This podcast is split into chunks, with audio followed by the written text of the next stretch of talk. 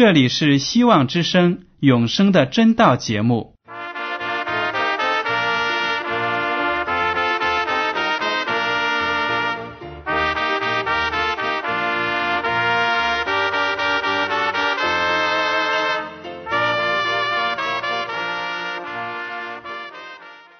亲爱的听众朋友们，你们好，我是艾德，很高兴今天能和你们在永生的真道这个栏目中见面。耶稣说，听上帝的话语并且遵守的人是最有福气的，所以艾德现在能够通过电波和你们分享上帝的教导，感到十分快乐。我也希望众位弟兄姐妹还有那些正在寻求真道的朋友们也能够珍惜这段时光。大家不妨在手边准备好纸和笔，将今天讲到的要点和经文章节做些记录，以便过后自己再亲自查考圣经。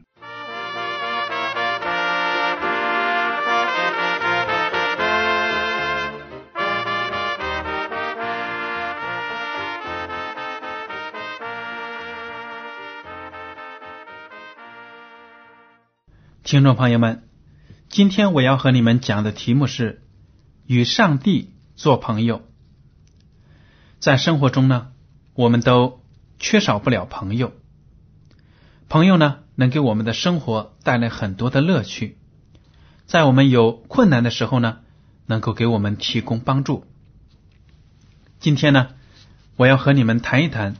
怎样做上帝的朋友。在圣经中有很多出名的人物，圣经这样描写他们，说他们是上帝的朋友。首先呢，我们来看旧约的一个人物，他的名字叫以诺。以诺是个什么样的人呢？请大家把圣经翻开到旧约的创世纪第5章21到24节。以诺活到65岁，生了马土撒拉。以诺生马土撒拉之后，与上帝同行300年，并且生儿养女。以诺共活了365岁。以诺与上帝同行，上帝将他取去，他就不在世了。原来以诺是这样一个人，与上帝同行300年。怎么样跟上帝同行呢？其实这几个字已经说明的非常清楚了。与一个人同行，就是与他一起经历生活中的风浪，崎岖不平，这就是与某某人同行。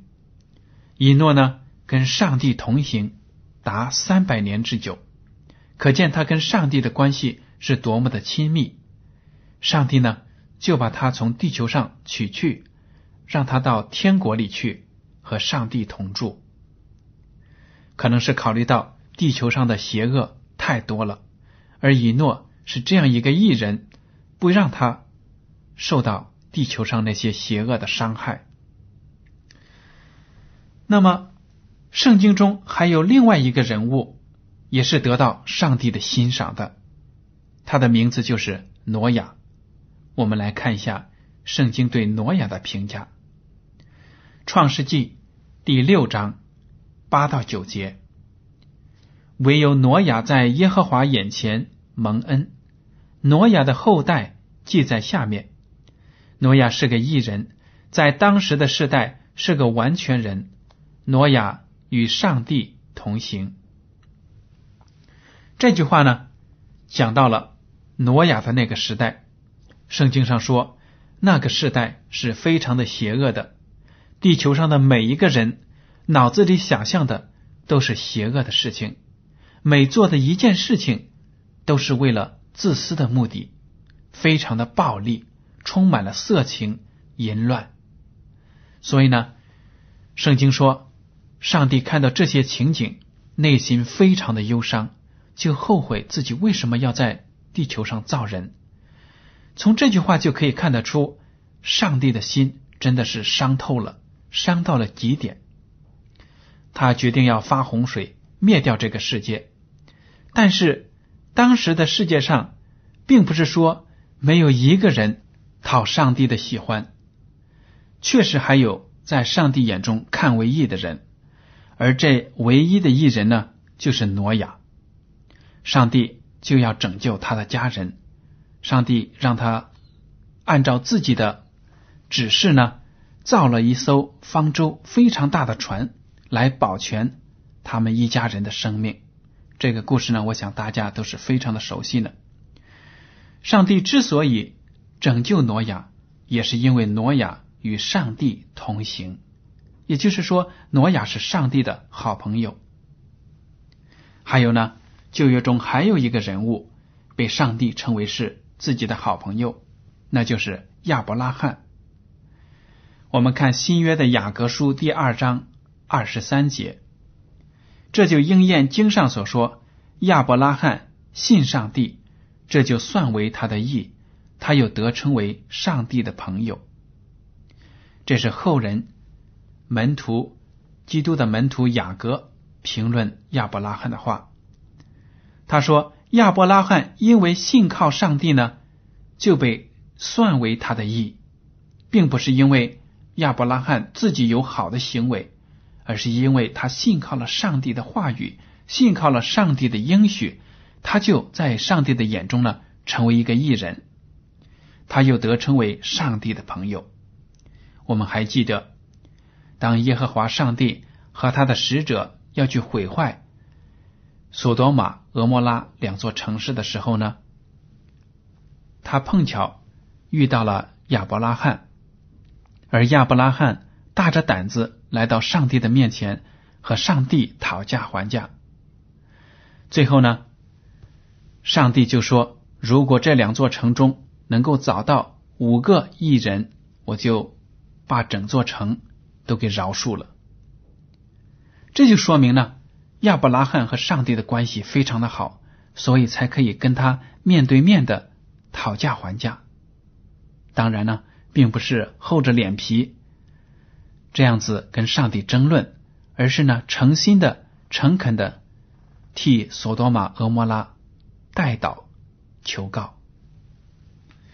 那么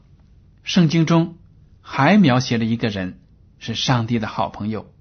他的名字就是摩西，也就是以色列人的首领。上帝是怎样与摩西谈话的呢？出埃及记第33章11节这样说，耶和华与摩西面对面说话，好像人与朋友说话一般。当我们好朋友聚在一起呢，就是促膝相谈，坐在那里呢，膝盖靠近膝盖，脑袋靠近脑袋，在那里窃窃的私语，谈知心的话语。这里呢，就提到了耶和华上帝与摩西也是面对面的说话，好像人与朋友说话一般，足以见摩西和上帝之间的关系真的是非常的亲密。听众朋友们，在听了以上的几个人物的故事之后呢，肯定会想，我也想和上帝有这么亲密的关系，我也想能够面对面的跟上帝谈话，让他知道我的心声，回答我的祷告。难道说只有以上所说的几个人才有特权成为上帝的朋友吗？不是的。我们来看约书亚第1章第5节，旧约的约书亚书第1章第5节，你平生的日子必无一人能在你面前站立得住，我怎样与摩西同在，也必照样与你同在，我必不撇下你，也不丢弃你。这是耶和华上帝对以色列民的应许。他说，在你们的生命当中、生活当中，没有任何一个人能够做你们的敌人，抵挡你们，只要你们信靠我的话语，成为我的朋友，就没有一个敌人能够站在你的面前。我怎样与摩西同在，也必照样与你同在，我必不撇下你，也不丢弃你。也就是说，上帝可以和以色列民面对面的谈话，成为他们好的朋友，成为他们的保护者，只要他们信靠上帝的话语，这就是条件。如果我们信靠上帝，上帝就会成为我们的好朋友。那么与上帝做朋友有什么益处呢？诗篇第16篇11节说，你必将生命的道路指示我，在你面前有满足的喜乐，在你右手中有永远的福乐。这里呢，就讲到了上帝能够给我们的生命做一个指导，让我们避开前面的艰难险阻。当我们经过曲曲折折的地方的时候呢，上帝也会保护我们。在上帝的面前呢，我们有满足的喜乐，有永远的福乐。这些都是不信靠上帝的人体会不到的福气。如果上帝是我们的朋友，谁敢做我们的敌人呢？即使是有敌人，我们又有什么可怕的呢？大家对这句话呢，肯定都深有感触。当我们在没有认识主，没有接受上帝的救恩的时候呢，生活在黑暗当中，人生没有真正的快乐，充满了各种各样的病痛、忧伤。但是呢，如果我们信靠了上帝，我们的生活中就会有许多的满足、喜乐，还有福乐。这就是做上帝的朋友的益处。那么，我们要做上帝的朋友，怎么样才能够接近他呢？我们要有好的朋友的时候呢，我们经常会跟他通电话呀，见面呢，就是为了看到自己的好朋友，让我们的心中得到安慰。所以我们和上帝做朋友，也要把眼光放在上帝的身上，每天都要见他的面。当我们把眼光放在主耶稣基督的身上的时候呢，我们自己也会有变化。格林多后书第3章18节说，我们众人既然敞着脸得以看见主的荣光，好像从镜子里反照，就变成主的形状，荣上加荣，如同从主的灵变成的。这句话呢，说的意思就是，当我们看到耶稣基督的荣光，看到他在世上为我们做的一切，我们就会效仿他的样子，我们的品格就会变成像耶稣基督那样的品格。我们中国话也这样说，近朱者赤，近墨者黑，就是说我们交朋友的时候呢，要慎重，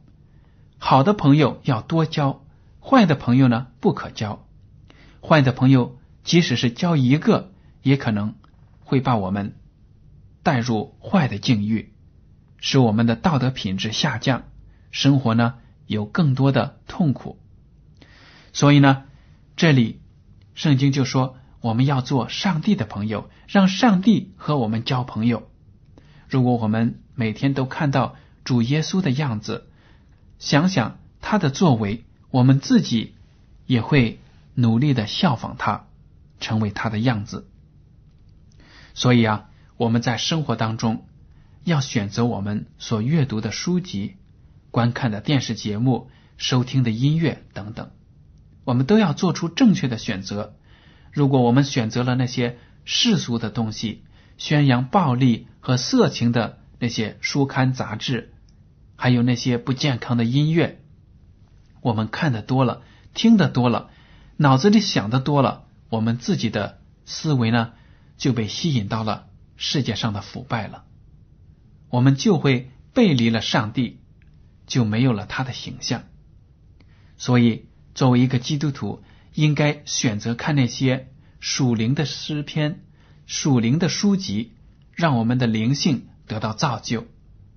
这样呢，我们的性情和品格也会朝着善良的方向发展，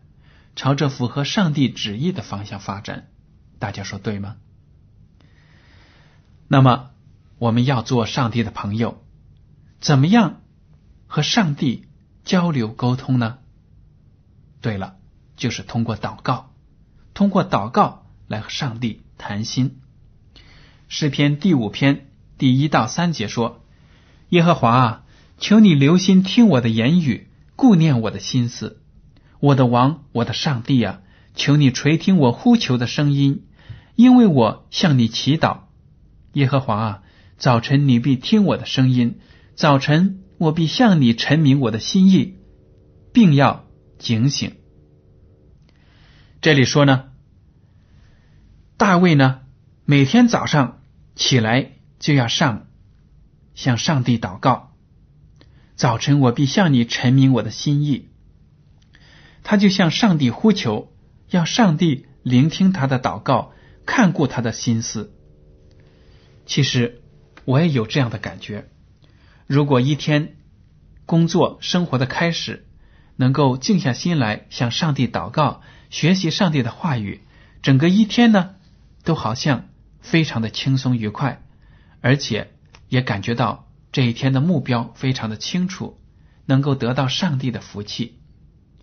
所以呢，希望大家把每一天的时间都交托给上帝，一大早呢起来就要向上帝祷告，感谢他保守你一晚上有平安的睡眠，而且呢在新的一天能够工作的顺心愉快。在圣经中有很多人物，他们的祷告习惯是值得我们学习的、钦佩的。我们来看一下旧约的但以理书第6章第10节。但以理知道这禁令盖了玉玺，就到自己家里，他楼上的窗户开向耶路撒冷，一日3次双膝跪在他上帝面前祷告感谢，与素常一样。但以理书第6章呢有一个非常神奇的故事，希望大家在讲到之后呢读一读。就是说呢，波斯王听信了其他官员的谗言，他颁布了一条特别的法令，所有的人在法律颁布之后30天之内不得向其他的神祷告。也就是说呢，所有的人都要把自己的心思放在波斯王身上，要向他祷告。但是呢，我们知道先知但以理是信奉耶和华上帝的，在耶和华上帝之外没有任何人或者说神应该得到我们的敬拜。但以理知道了这个命令的后果，如果违背了就会被杀头，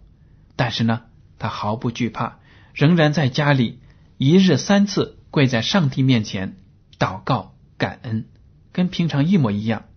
面对着这么大的威胁，他一点都不畏惧。这就说明呢，我们基督徒跟上帝的关系不应该因为任何的人或者事的影响而中断，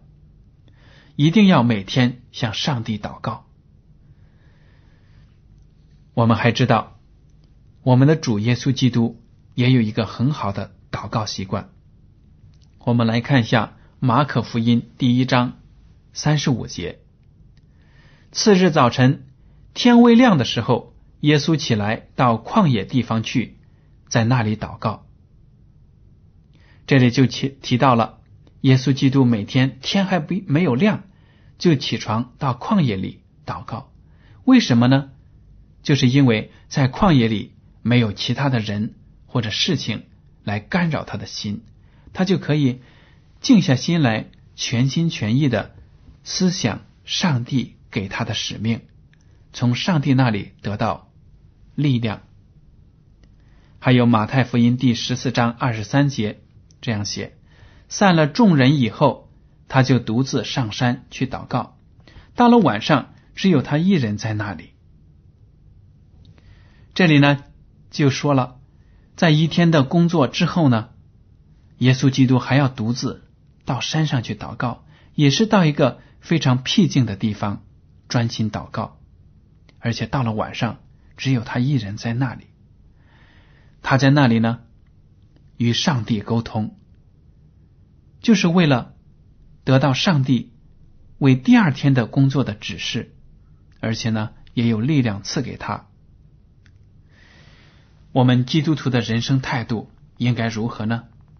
当我们看了以上的那些圣经人物的好的行为之后，我们自己的人生态度应该怎样呢？新约的帖撒罗尼迦前书第5章16到18节说，要常常喜乐，不住的祷告，凡事谢恩，因为这是上帝在基督耶稣里向你们所定的旨意。也就是说，我们基督徒应该常常喜乐，不住的祷告，凡事谢恩。不管任何事情发生在我们的生活当中，有多么的艰难，多么的痛苦，我们都要相信上帝是与我们同在的，上帝是会帮助我们的。只要这样想了，我们对困难就不会畏惧，即使是有困难，我们也会有喜乐的心。而且呢，保罗告诫我们要不住的祷告，凡事都要谢恩，因为发生在我们生活中的事情呢，都有目的。上帝可以把坏事变成好事，用来教育我们，让我们在属灵的旅程上呢更进一步。还有耶稣基督也希望我们和他有非常亲密的关系，希望我们中间呢没有一丝一毫的距离。约翰福音第15章第7节，耶稣说，你们若常在我里面，我的话也常在你们里面，凡你们所愿意的，祈求就给你们成就。这句话呢，就说明了耶稣基督希望能够住在我们的心里，也希望我们能够永远在他的爱里。当我们在什么什么里面的时候呢，就是和那样的东西或者人呢之间没有丝毫的隔阂，没有一点的距离。我们和主要连成一体，主呢也和我们成为一体，这就是耶稣基督希望和我们保持的关系，和我们成为一，合二为一，没有任何的隔阂，没有任何的事或物可以把我们分开。那么我们每天的祷告是奉谁的名呢？约翰福音第16章23到24节说，我实实在在的告诉你们，你们若向父求什么，他必因我的名赐给你们。向来你们没有奉我的名求什么，如今你们求就必得着，叫你们的喜乐可以满足。耶稣基督在临走之前呢，告诉那些门徒们，你们向天父求什么，可以奉我的名，只要奉我的名求，天父就将那样东西赐给你们。所以呢，我们祷告的时候是奉耶稣基督的圣名而求，并不是像有些教会说的那样，奉圣母玛利亚的名求，或者其他任何圣徒的名求。没有任何一个人可以做我们和上帝之间的中保，唯有耶稣基督，上帝的独生子。所以呢，我们千万不要受了迷惑，不要把别人那些在信心上有好的作为的看成是我们和上帝之间的中保。不会的，任何人都不可以代替耶稣基督，耶稣基督是唯一的中保。我们只要奉靠耶稣基督的名，向天父求什么，天父就会给我们。好了，还有一点，就是我们在祷告的时候也要注意的。在祷告的时候呢，我们应该求天父的旨意得到成全。这就要求我们对天父的品格、性情和做工的方式都有充分的了解。这样呢，我们在祷告的时候呢，才不会因为我们的自私随意的妄求。我们祷告有了目的，有了清晰的目标，祷告呢才会得到上帝的聆听。路加福音第22章42节说，父啊，你若愿意，就把这杯撤去，然而不要成就我的意思，只要成就你的意思。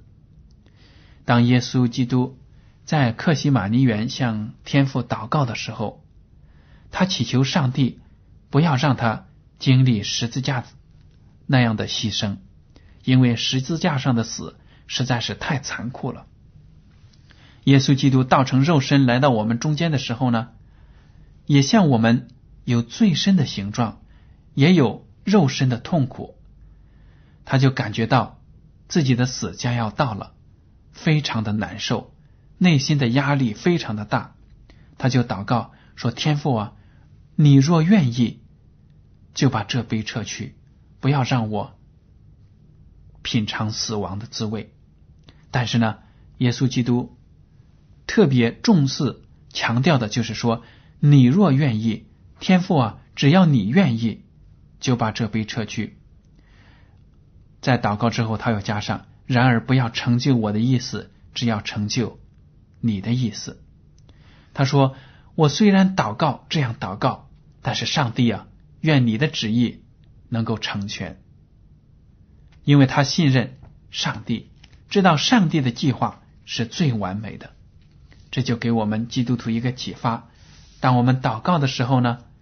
在我们的结尾也可以加上这么一句，就是说呢，愿上帝的旨意得到成全。